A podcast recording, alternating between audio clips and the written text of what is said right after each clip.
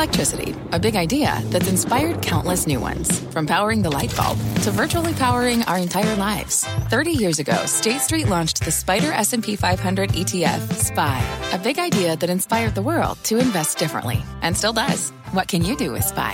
Before investing, consider the fund's investment objectives, risks, charges, and expenses. Visit ssga.com for a prospectus containing this and other information. Read it carefully before investing. SPY is subject to risks similar to those of stocks. All ETFs are subject to risk, including possible loss of principal. Alps Distributors, Inc. Distributor.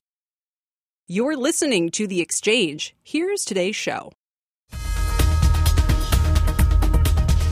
And thank you very much, Scott. Hi, everybody. I'm Kelly Evans. Here's what's ahead this hour. Inflation has peaked. That's the view of economist David Rosenberg, who says price pressures will soon start to ease. This is nothing like the 1970s, and deflation will win the war.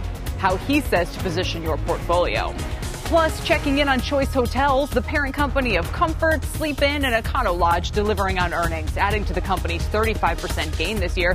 We speak with the CEO who will reveal a surprising winner of the work from home trend.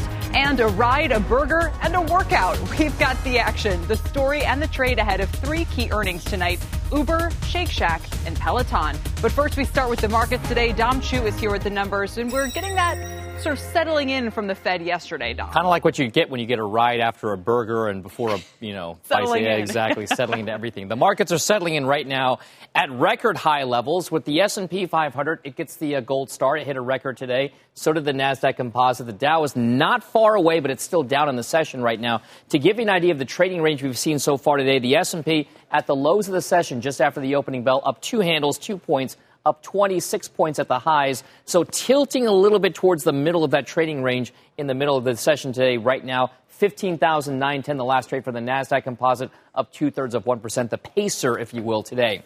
One of the big reasons why the NASDAQ composite is outperforming today is the computer chip stocks, with two especially in focus today. Qualcomm, after that blockbuster earnings report and upbeat guidance from that company on the semiconductor side yesterday after the closing bell, has those shares up 13, 14%. Nvidia also up 11% right now. It's the seventh biggest company in the S&P 500, roughly two times the size of Procter & Gamble, just to give you an idea of market cap in terms of comparison. Nvidia and Qualcomm both getting some positive analyst commentary as well today. Some analysts think that Nvidia could be a real beneficiary if the metaverse really starts to take off here. And the semiconductors ETF, both of these stocks, by the way, hit record high levels today. So watch those semis. And then the stock of the day, the worst performing the S&P 500, or at least it was earlier this morning. It's kind of battling out with another casino operator right now. Moderna shares down 19%, a massive move lower. This is after a disappointing earnings and revenue report on a quarterly basis. It also lowered its outlook for its vaccine sales, and that has some investors worried. And they've been worried for a while, Kelly, just to give you an idea. Back in August, it hit a record high. Since then, we are down roughly 44% from those intraday record highs that we saw back in August. So Moderna shares a key focus, always a popular ticker search on our website, cnbc.com. Kelly, yeah, back and seen as a bellwether really for the sort of whole COVID vaccine story. Right. Dom, we appreciate it. Thank you very much. Now, stocks generally may be hitting new highs again, but it's tougher these days for income investors. In fact, the S&P 500's dividend yield is sitting near historic lows. It's about 1.3 percent. My next guest says he's still finding attractive names with a higher payout. Joining me now is Dan Genter. He's the CEO and Chief Investment Officer of RNC Genter Capital Management. Dan, welcome to you. So, you know, let's start with just kind of very, very basically where you see dividend yield and how important is this still for investors? Well, it's it's usually important, and it's become increasingly important, Kelly, as obviously the interest rates have gone down. I mean, you're looking at a bellwether 10 year treasury at 1.5%. You know, a big part of this population, all the baby boomers, are either preparing for retirement or they're retired, and they need income. They need cash flow, and that's been declining. And and whereas uh, dividend, like early in my career, dividends were kind of an also ran. Oh, it pays a two and a half percent dividend. That's nice. Uh, but now it's a major source of income, and company managements are realizing that. So they're seeing they can add shareholder value not only through stock buybacks, but they can do it by by increasing dividends. And people are hunting for that, and they'll, in many cases, depending on how, the div- how high the dividend is, they'll buy the stock just for that. So yes. I think it's a trend that's going to continue. So here's a follow up question. I have a lot of dividend questions these days, given everything that's been going on here do you have people who would literally buy, let's say, a 5 6% dividend yielding stock, even if they think the price is going down?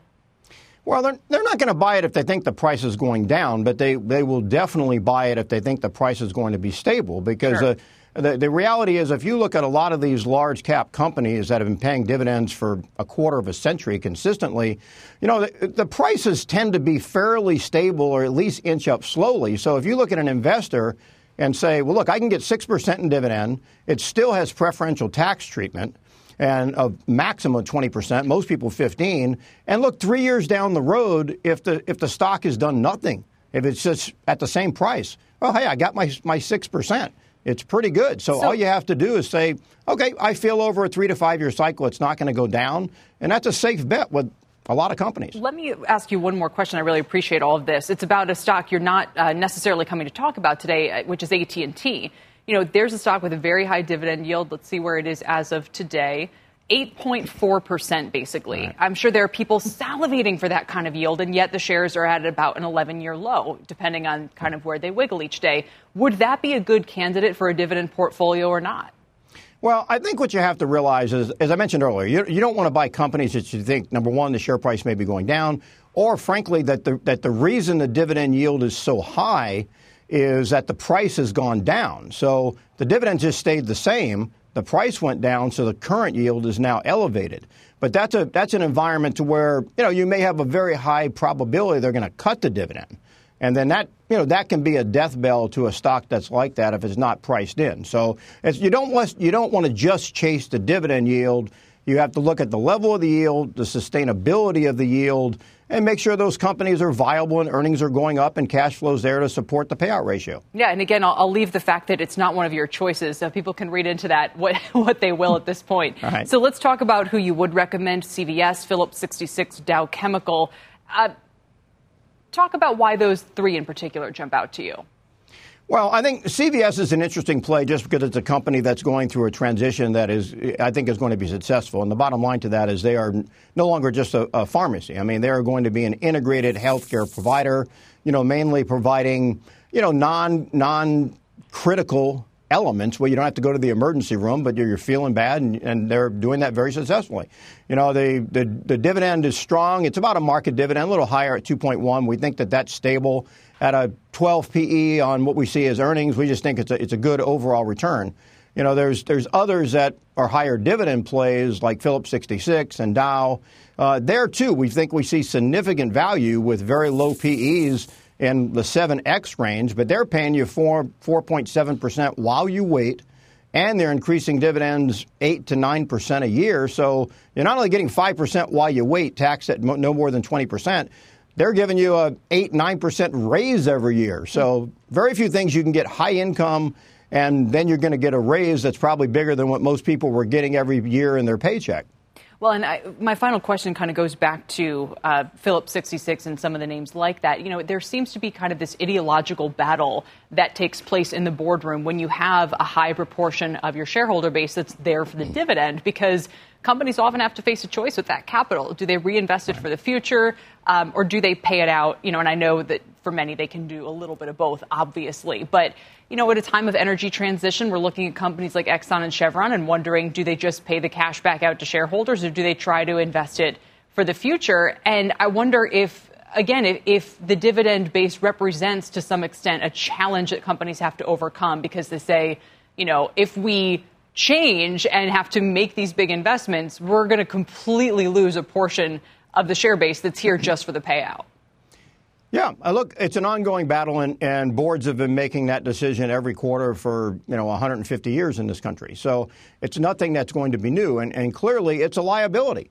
I mean, it's a big, big number. It's a big payout when you look at free cash flow, and then when you're looking at it as even a percentage of earnings and the payout ratio. So you, have got to be cautious to make sure that you're going to be able to, you know, to keep paying that, and they're going to have to have the cash flow to do it. I mean, the companies like we're mentioning, they've been doing this for a long time. They don't do it willy nilly. Uh, they have very sophisticated budgeting processes. They also know that a, a cut in dividend you know, is something that's very devastating to the stock. So they, they do it very cautiously in putting that forth to make sure they can still meet their capex plans and still meet that cash flow. But right now, it's an I don't want to say it's easy, but it's an easier time. Hmm. I mean, earnings are up 60% this year. Free cash flows are soaring.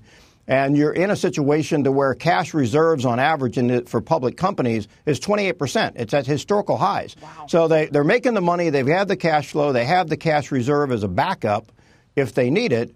So they see, look, we can pay this out, and people are going to gravitate to our, our shares, and it's a it's a tremendous way to create shareholder value. There's a big demand for it in the marketplace by investors, and uh, and companies are going to hear that bell. Fascinating, Dan. Thanks for letting us probe into this a little bit. Really good to have you on today.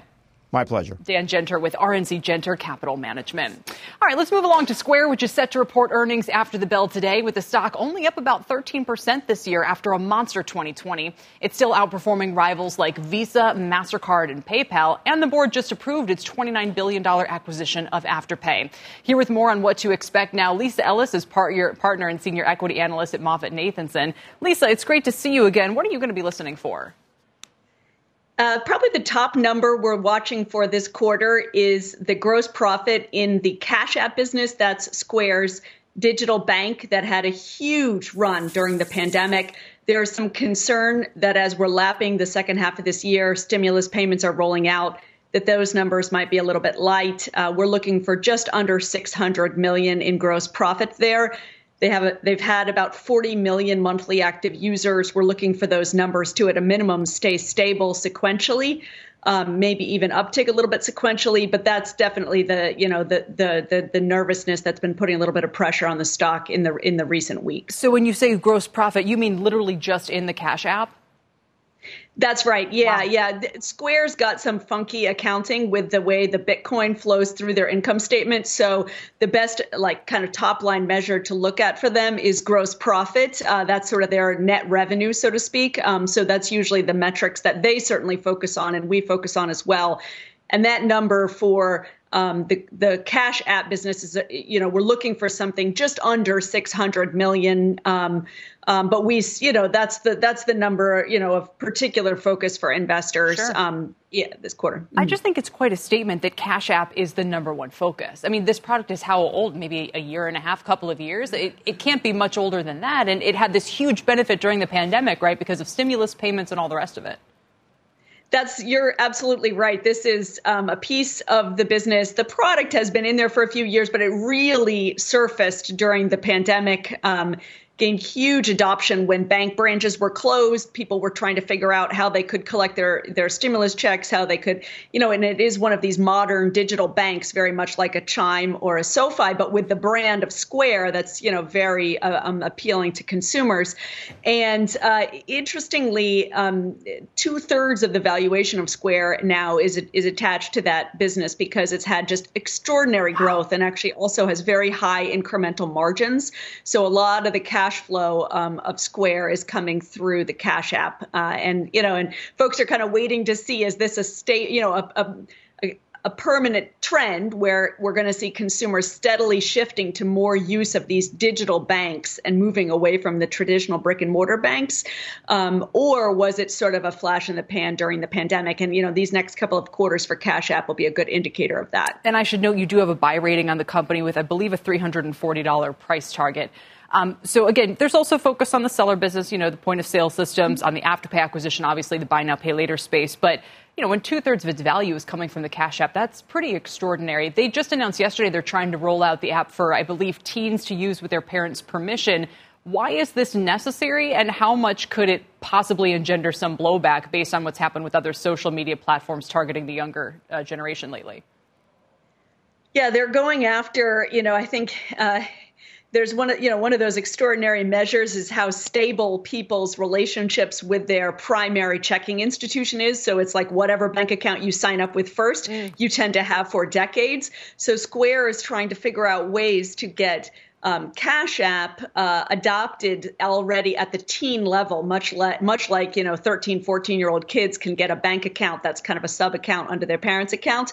Um, uh, but you're right, as a mobile app and also as an app that has some more social elements to it, like the person to person payments, they always have to walk this line uh, with privacy, and you know so they're trying to figure out ways to make sure that the right level of parental oversight and you know regulatory uh, compliance and stuff is is baked in. Um, they're you know so they're trying to navigate that, but the appeal of bringing that you know the Gen Z group in as sure. they mature um, is huge. As you say that, I'm realizing I kept my same bank, even though it changed owners about four times until I got married, and switching it over was a nightmare. So you're right, it is very sticky. Um, again, so gross profit and the Cash App, a key thing to watch tonight. Lisa, thanks so much for the preview. We appreciate it.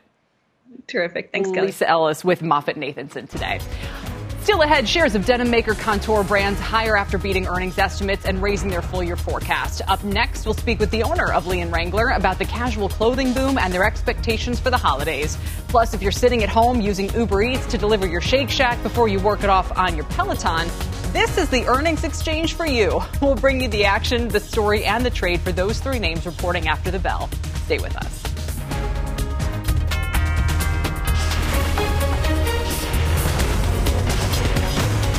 This is The Exchange on CNBC. People today can spend half their lives over 50. So it's good to be financially ready for what's important to you as you get older, like a family vacation. Or starting your dream business. Welcome to Connie's Coffee. How may I help you? AARP's trusted financial tools can help you plan for whatever your future holds. That's why the younger you are, the more you need AARP. Start planning today at aarp.org/moneytools. What's on the horizon for financial markets? At PGIM, it's a question that over 1,400 investment professionals relentlessly research in pursuit of your long term goals. Specialized across asset classes, but united in collaboration, our teams provide global and local expertise. Our investments shape tomorrow, today. Pursue your tomorrow with PGIM, a leading global asset manager.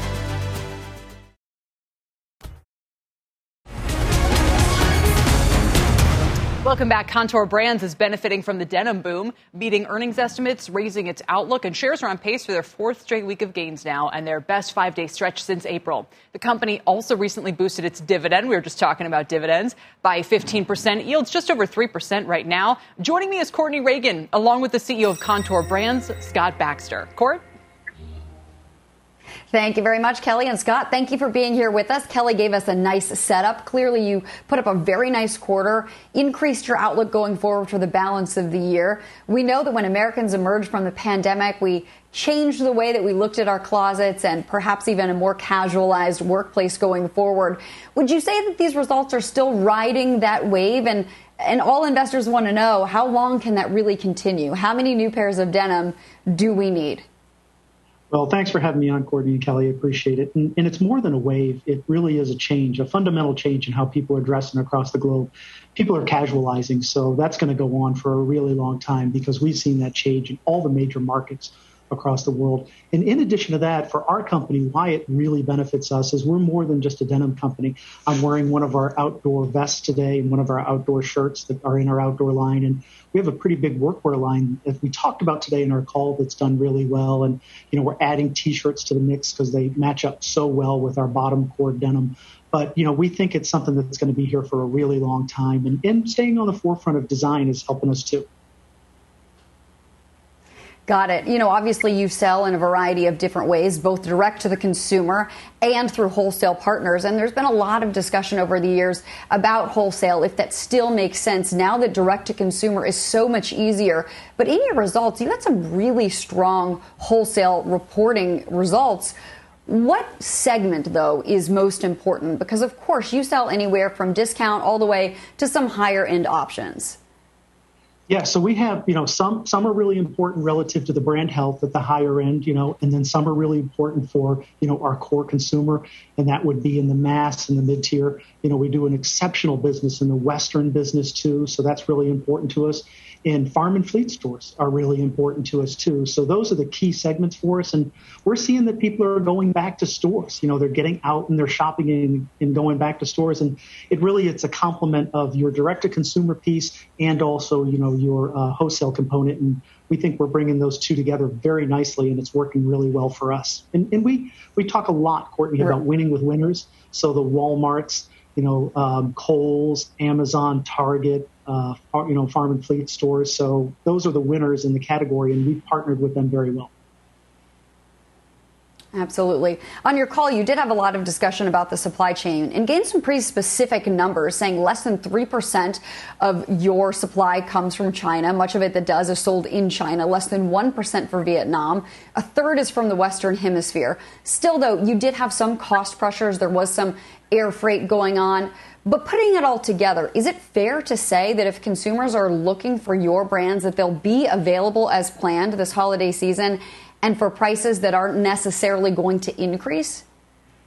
Yeah, I think that, you know, our product is out there. It's available in all those channels that I discussed. And, and one of the reasons why is that we made a decision when we spun off two and a half years ago, and that was to own a large portion of our manufacturing. So Courtney, we own almost 40% of our own manufacturing, which is unheard of in our industry, and it's in Mexico and Honduras. And we don't have to deal with the ports with that 40%. We truck that product right across the line into our distribution centers here in the United States, and, and it works really, really well for us. So having that big component has been really strategically important during the pandemic and will be going forward. But we're pleased with our product. We're pleased with where it's at. We're pleased with the distribution. And we think we're in really good shape for the holiday season. We think the uh, consumer will be really pleased. Very quickly before we let you go here, I know when you were part of VF Corp, that company was always looking for acquisitions. Right now, you have about three core denim brands. Are you looking to add another denim maker to your portfolio? Yeah, we're looking to add something. It doesn't have to be denim, but it'll be in the apparel space. And we want to stay core and we want to stay close to home. But part of our optionality, because we're creating a billion dollars of cash in the next three years, you know, you saw that we increased our dividend 15%. We also had our first ever stock buyback program. We're also now putting thoughts together around how M&A looks for our company going forward. Part of our options. Great. Scott Baxter, CEO, Chairman, and President of Kontoor Brands. Kelly, I'm going to send it back to you. Love getting such a clear answer on uh, looking for uh, other companies to add to their portfolio. Scott and Courtney, thank you both very much today. Still ahead, inflation no more. We'll speak with one economist who says we're past peak inflation and that deflation will actually win out. He'll explain and tell you how to position. Plus, shares of Choice Hotels are trading at an all time high and they are up more than threefold from their pandemic low. The company continues to exceed 2019 levels on the key metric of revenue per available room, and now they're investing in leisure travel brands. We'll talk to CEO Pat Pacious about the role that's playing in his growth strategy right after this.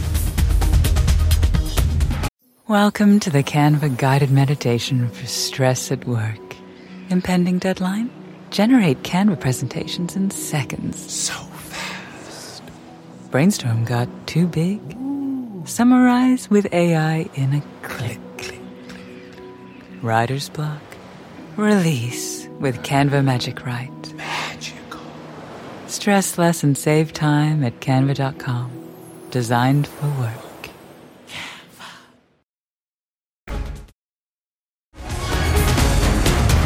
Welcome back, everybody. Here's a quick check on markets. Dow's down 100 points now. We're near the session lows. We were down 157. That said, the S&P is still up 11 points today, and the Nasdaq is strong again, adding two thirds of one percent. It is definitely the leader. Here are some of the individual movers we're watching this hour. Zillow again this time trying to stage a bit of a rebound after three straight days of declines. It's down more than 30% since Monday and on pace for its worst week ever after missing estimates and closing its home flipping business. Z today is adding about 3.5%. Elsewhere, shares of Etsy are hitting an all time high. Even though they issued weak guidance, the company posted an earnings beat and an 18% jump in sales from a year ago, helped in part by its recent acquisitions like Depop. Etsy might also be able to sidestep supply chain troubles this holiday season because it has thousands of sellers making things from home home. Its shares are on pace for their best day since April 2020. They're up almost 15%. And now to Sue Herrera for a CNBC News update. Hi, Sue. Hello, Kelly. Good to see you. Hello, everybody. Here's what's happening at this hour. The House of Representatives is getting ready to debate and vote on President Biden's two big spending plans. The White House now estimates new taxes on corporations and the rich will raise $2.1 billion over the next 10 years. That is about $200 billion more than earlier estimates. The voting could begin a bit later today. ESPN is laying out allegations of misogyny and racism against Phoenix Suns majority owner Robert Sarver. ESPN quoted another owner as saying Sarver's statements are embarrassing. Sarver's legal team has denied he ever used racist language. The Phoenix Suns and the NBA have not immediately responded to CNBC's requests for comment. And in New Jersey, the state's longest serving Senate president suffering a humiliating political defeat at the hands of a newcomer. Democrat Steve Sweeney has lost re election to truck driver Edward Durr, who spent as little as $153 on his campaign. Durr entered the race after being denied a concealed carry permit despite having a clean record. On the news tonight, Ford goes retro with its latest concept car for an EV pickup. Get the details tonight, 7 p.m. Eastern Time. You're up to date, Cal. I'll send it back I to you. I love that truck. I saw that. Uh, it's very, very cool. It's very cool. Sue, thank you. We'll see you soon. Sue Herrera. Coming up in earnings exchange, options imply an 8% upside move in Uber on its report tonight. But with expectations high after Lyft's beat, will that play out? Plus, there's 11% short interest in Shake Shack. Does that make it a target for a short squeeze, or will history repeat itself as Shack has dropped after each of the past four quarters? And Peloton down more than 40% this year. Will subscriber trends hit more resistance? The numbers and the trade for each of these reports is next.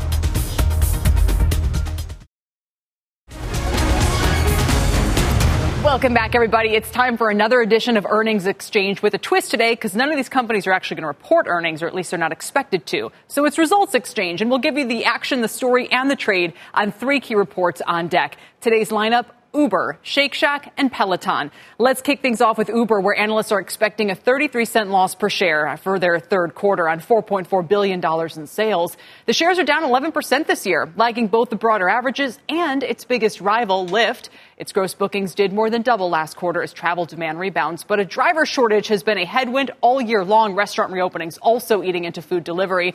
Let's bring in our own Deirdre Bosa for the story here, along with Kim Forrest, the chief investment officer at Bokeh Capital Partners, and she will give us the trade. Welcome to both of you. Deirdre, Lyft is setting kind of a high bar here.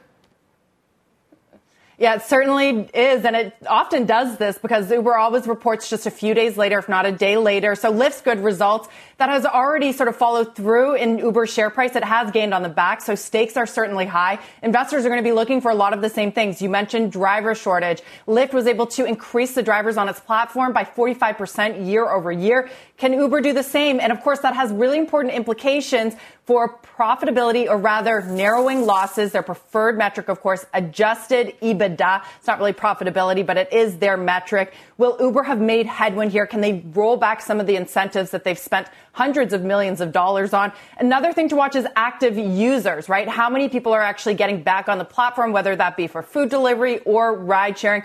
Also, I mentioned those adjusted EBITDA losses. Look out for a Didi write down because Didi, the Chinese ride sharing company, really helped boost results last quarter. But we know the story here that this stock has really just been a dog given all the pressures in China. So how will that have come through in Uber's stake this quarter. Yes, absolutely. Uh, so, you know, I always forget about that aspect of its exposure as well. Kim, again, this did uh, rise on Lyft's results. So, what would you do with the stock today? Well, if I owned it, I'd get while the getting's good because, um, as Deirdre points out, there's not a whole lot of good news that might come out. Part of my worry is there's only so many people in America that are willing to be drivers. And it feels like Lyft has been winning the driver, you know, race, that they've been uh, giving them better compensation or, you know, whatever they need to to get those drivers. So I'm a little bit worried about that and also looking forward, which is really what we are looking for out of earnings reports or loss reports, whatever, or, you know, whatever they are. um, what we're really looking for is clues about what's going to happen in the next quarter and maybe the next year. And we are entering holiday season here where people do like to enjoy some adult beverages and then take a ride home. But how many people are going to be having holiday parties this year? I don't know. So certainly it'll be better than last year, but is it going to be better than 2019? I seriously doubt that. And maybe that's the bar people are looking at. So sure. I would take um, Uber and get the heck out of it.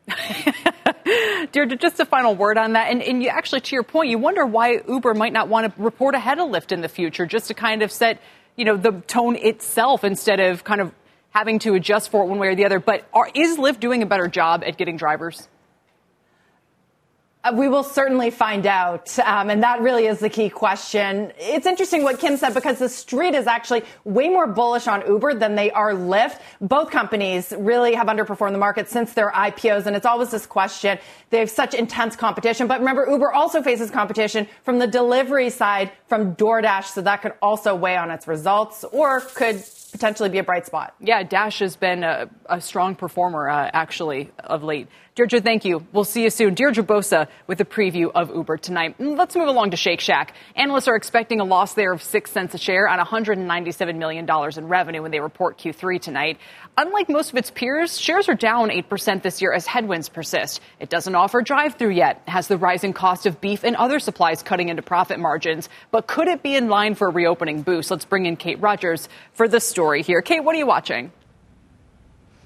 Hey, Kelly. So we'll be looking at same store sales metrics. Those are supposed to increase by just under 28%. The company's CEO, Randy Garutti, has said that they want to be everywhere, right? So we'll be looking at both urban and suburban shack performance. Last quarter, we saw the suburbs kind of come back a, a bit quicker than their urban based shacks. Uh, we'll also be seeing if consumers are returning for dine in. That's something that Shake Shack does rely on, although it has been diversifying with a more heavy emphasis on digital. And as you mentioned, both labor and commodities inflation will be really important. We've seen some of its peers like McDonald's and Chipotle most recently in the quarters that they reported say that they're raising prices and they're not yet losing consumers. So I'll be interested to hear what Shake Shack has to say on that front. But as you mentioned, it's really underperforming uh, a lot of its peers in this space. It's the only fast food or QSR that's down about 9% year to date. And we're seeing other companies up double digits this year. So wow. definitely a different story there for Shack. Kim, I can't imagine, you know, I, I, I, feel like I kind of know the investments that you like. I can't imagine that Shake Shack would fit the bill, but how would you think about it? No, well, I mean, I think of these, all three of these actually, as trading stocks. These are not things that you get comfortable with in your portfolio. They go up, they go down, and this is more of a, you know, let's own it for a solid 15, 20 minutes. I'm kidding, but, you know, like it's a short term. Anyhow, um, yeah, I'm not like super charged up about this, but you did point out that there's a fair amount of short interest. And if they have any good results at all, that could make this go up quickly. So if you're holding it, I'd take a chance and see if that short squeeze helps you out and, and maybe get out then. That's a great point. Uh, Kate, we also saw another downgrade, I think, from MKM yesterday, 83 from 103. Interesting to see them do that before the results. Why not just kind of wait a day or two? I think we're starting to find out, as I mentioned earlier, who can kind of handle this environment and who can't. So maybe some, you know, negative outlook there from that firm. But we'll have to see after the bell, Kelly. Again, companies that are able to raise prices and hang on to consumers, that's really key in this environment because we don't know how long it's going to last, right? Exactly. It's been longer than we all hoped. Kate, thank you so much. Our Kate Rogers today. And finally, Peloton is out with its first quarter results tonight. The street forecasting a loss of $1.07 per share on nearly $810 million in sales. The stay at home darling has gotten hit this year with gyms reopening, its treadmill safety controversy. They've lowered prices for the original bike. They've relaunched treadmills and they've increased marketing spend to draw in new subscribers. Let's bring in Christina Partsinevelos. Uh, Christina, we'll see if any of those move the needle, I guess. Um, in, in a way, I wonder if this earnings is that telling or if it's more just about them already trying to pull these levers for future growth into next year? Well, it could be telling because we are concerned about the margins, and they've dropped the prices on not only uh, their bike, they dropped the price by at least 400 bucks. So now it's only going to cost you 1500 bucks and $39 a month to get the Peloton bike. But then they also relaunched their tread after an unfortunate incident, and that treadmill is also a little bit cheaper. So, given that these products are cheaper, will they be able to maintain the number of subscribers and offset any potential losses going forward? Uh, the company did warn about uh, the gross expected margin, or I should say the gross profit margin falling by 200 basis points year over year.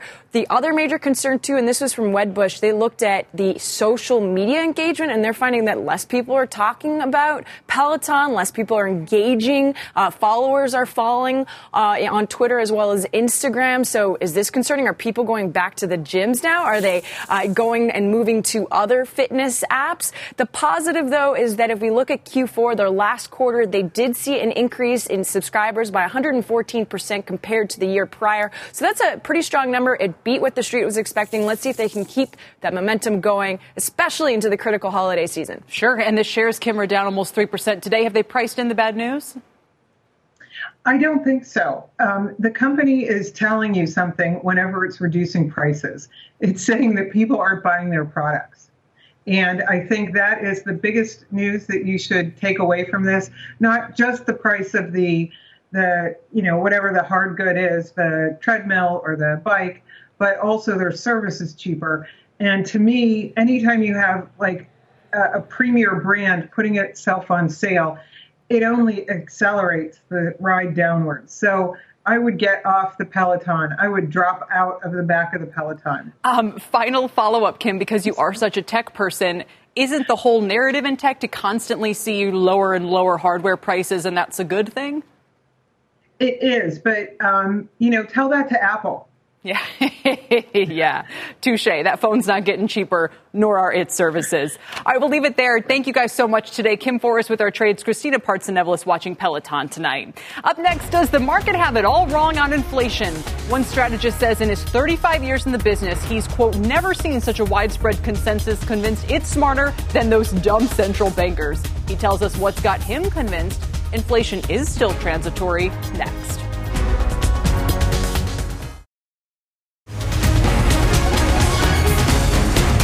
Welcome back, everybody. The markets are taking yesterday's taper announcement pretty much in stride, with the averages still on pace for a positive week.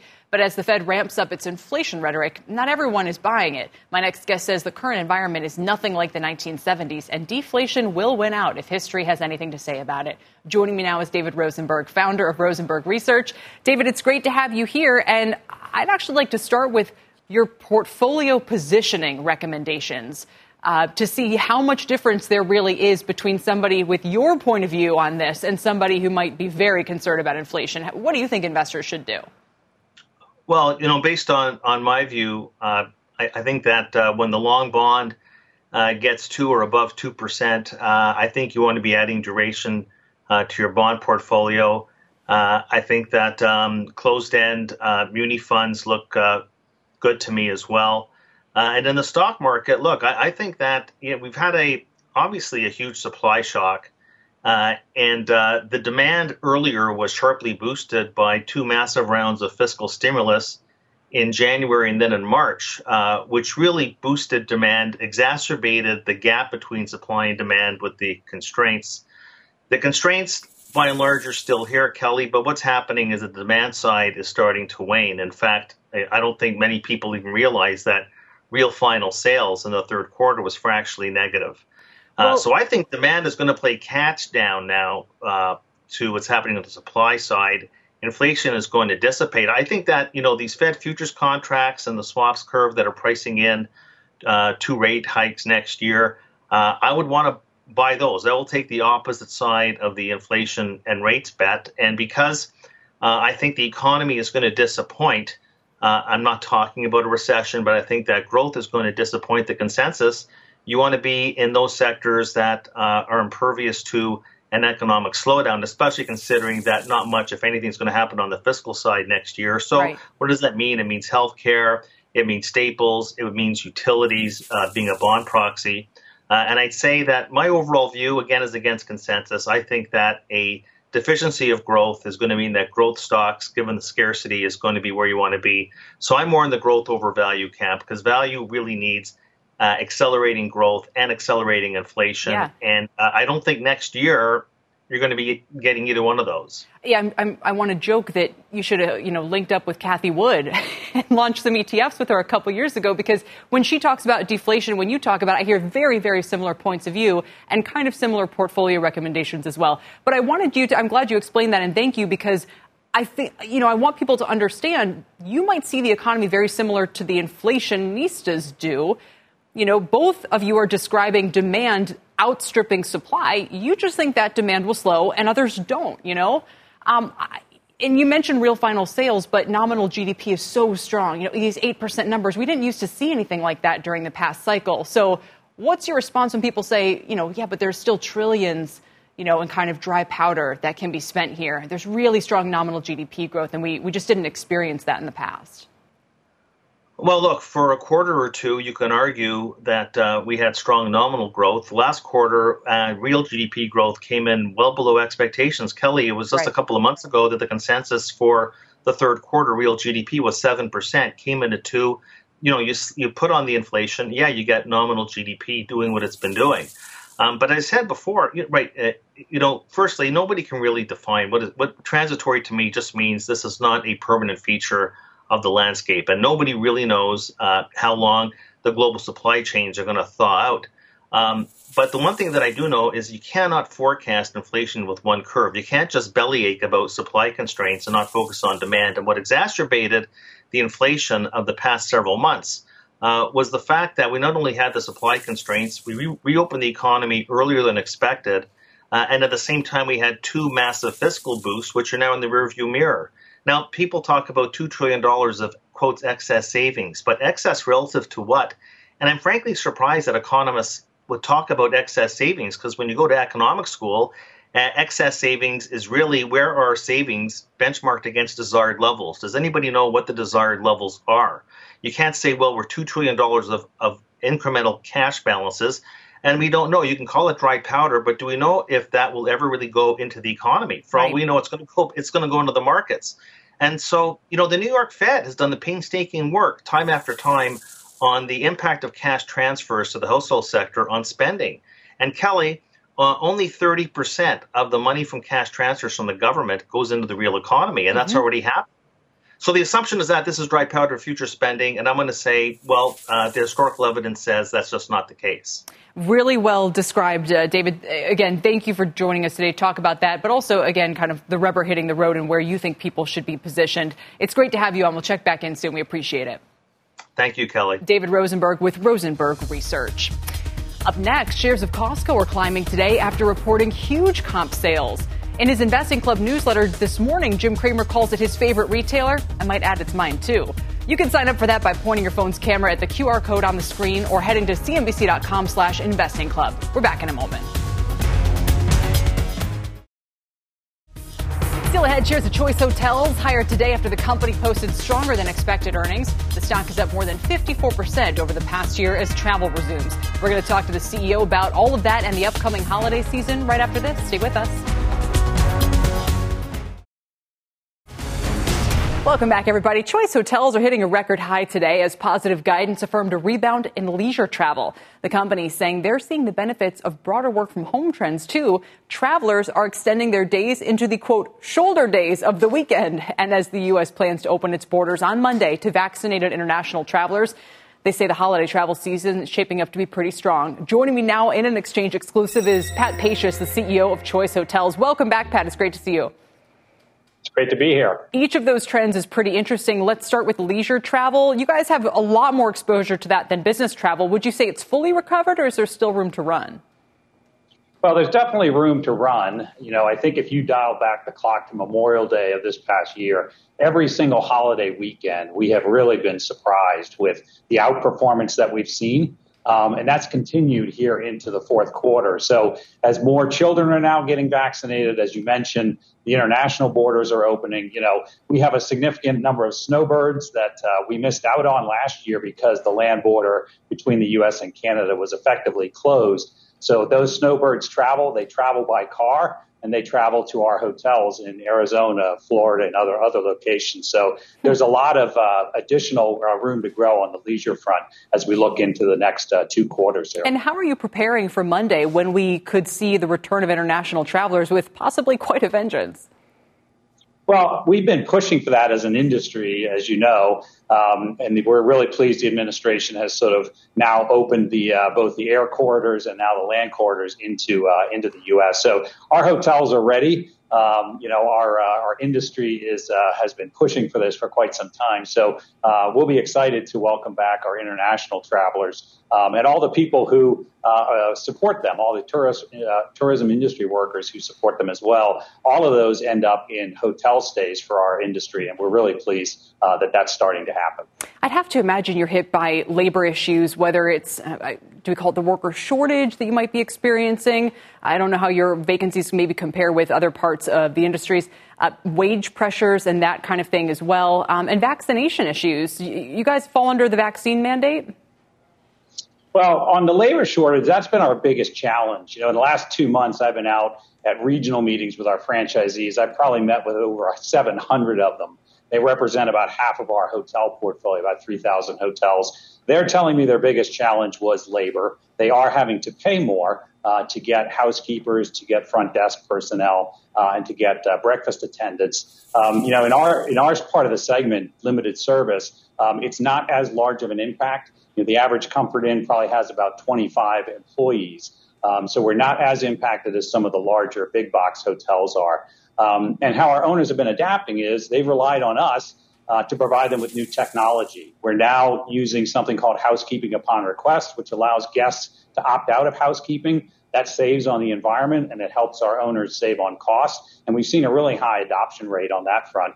And we've also provided our franchisees with a new tool to help them reprice their uh, rooms uh, multiple times a day. The wow. volatility in what we're seeing in, in return to travel is really um, challenging when you're trying to forecast and set your pricing. And so this new tool is really a step function change for our owners, and it's allowing them to adapt to those changes in the marketplace, particularly since we're now in a much more inflationary environment. And quick final question, I actually wanted to ask what you're seeing in terms of work from home. Is it really strong? Because I know it was affecting, for instance, uh, stays at your extended stay properties.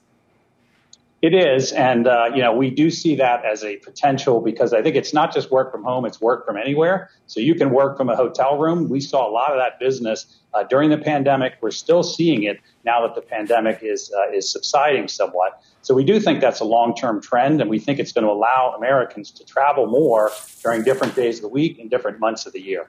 Work from anywhere, work from Choice Hotels. Pat, thanks for joining us today. Great to check in with you. Hope to see you again soon. Thanks, Kelly. Pat Pacious says Choice hits an all time high. That does it for the exchange, everybody. You've been listening to The Exchange. Make sure you're subscribed to get each episode every day, same time, same place. People today can spend half their lives over 50. So it's good to be financially ready for what's important to you as you get older, like a family vacation. Or starting your dream business. Welcome to Connie's Coffee. How may I help you? AARP's trusted financial tools can help you plan for whatever your future holds. That's why the younger you are, the more you need AARP. Start planning today at aarp.org/money tools.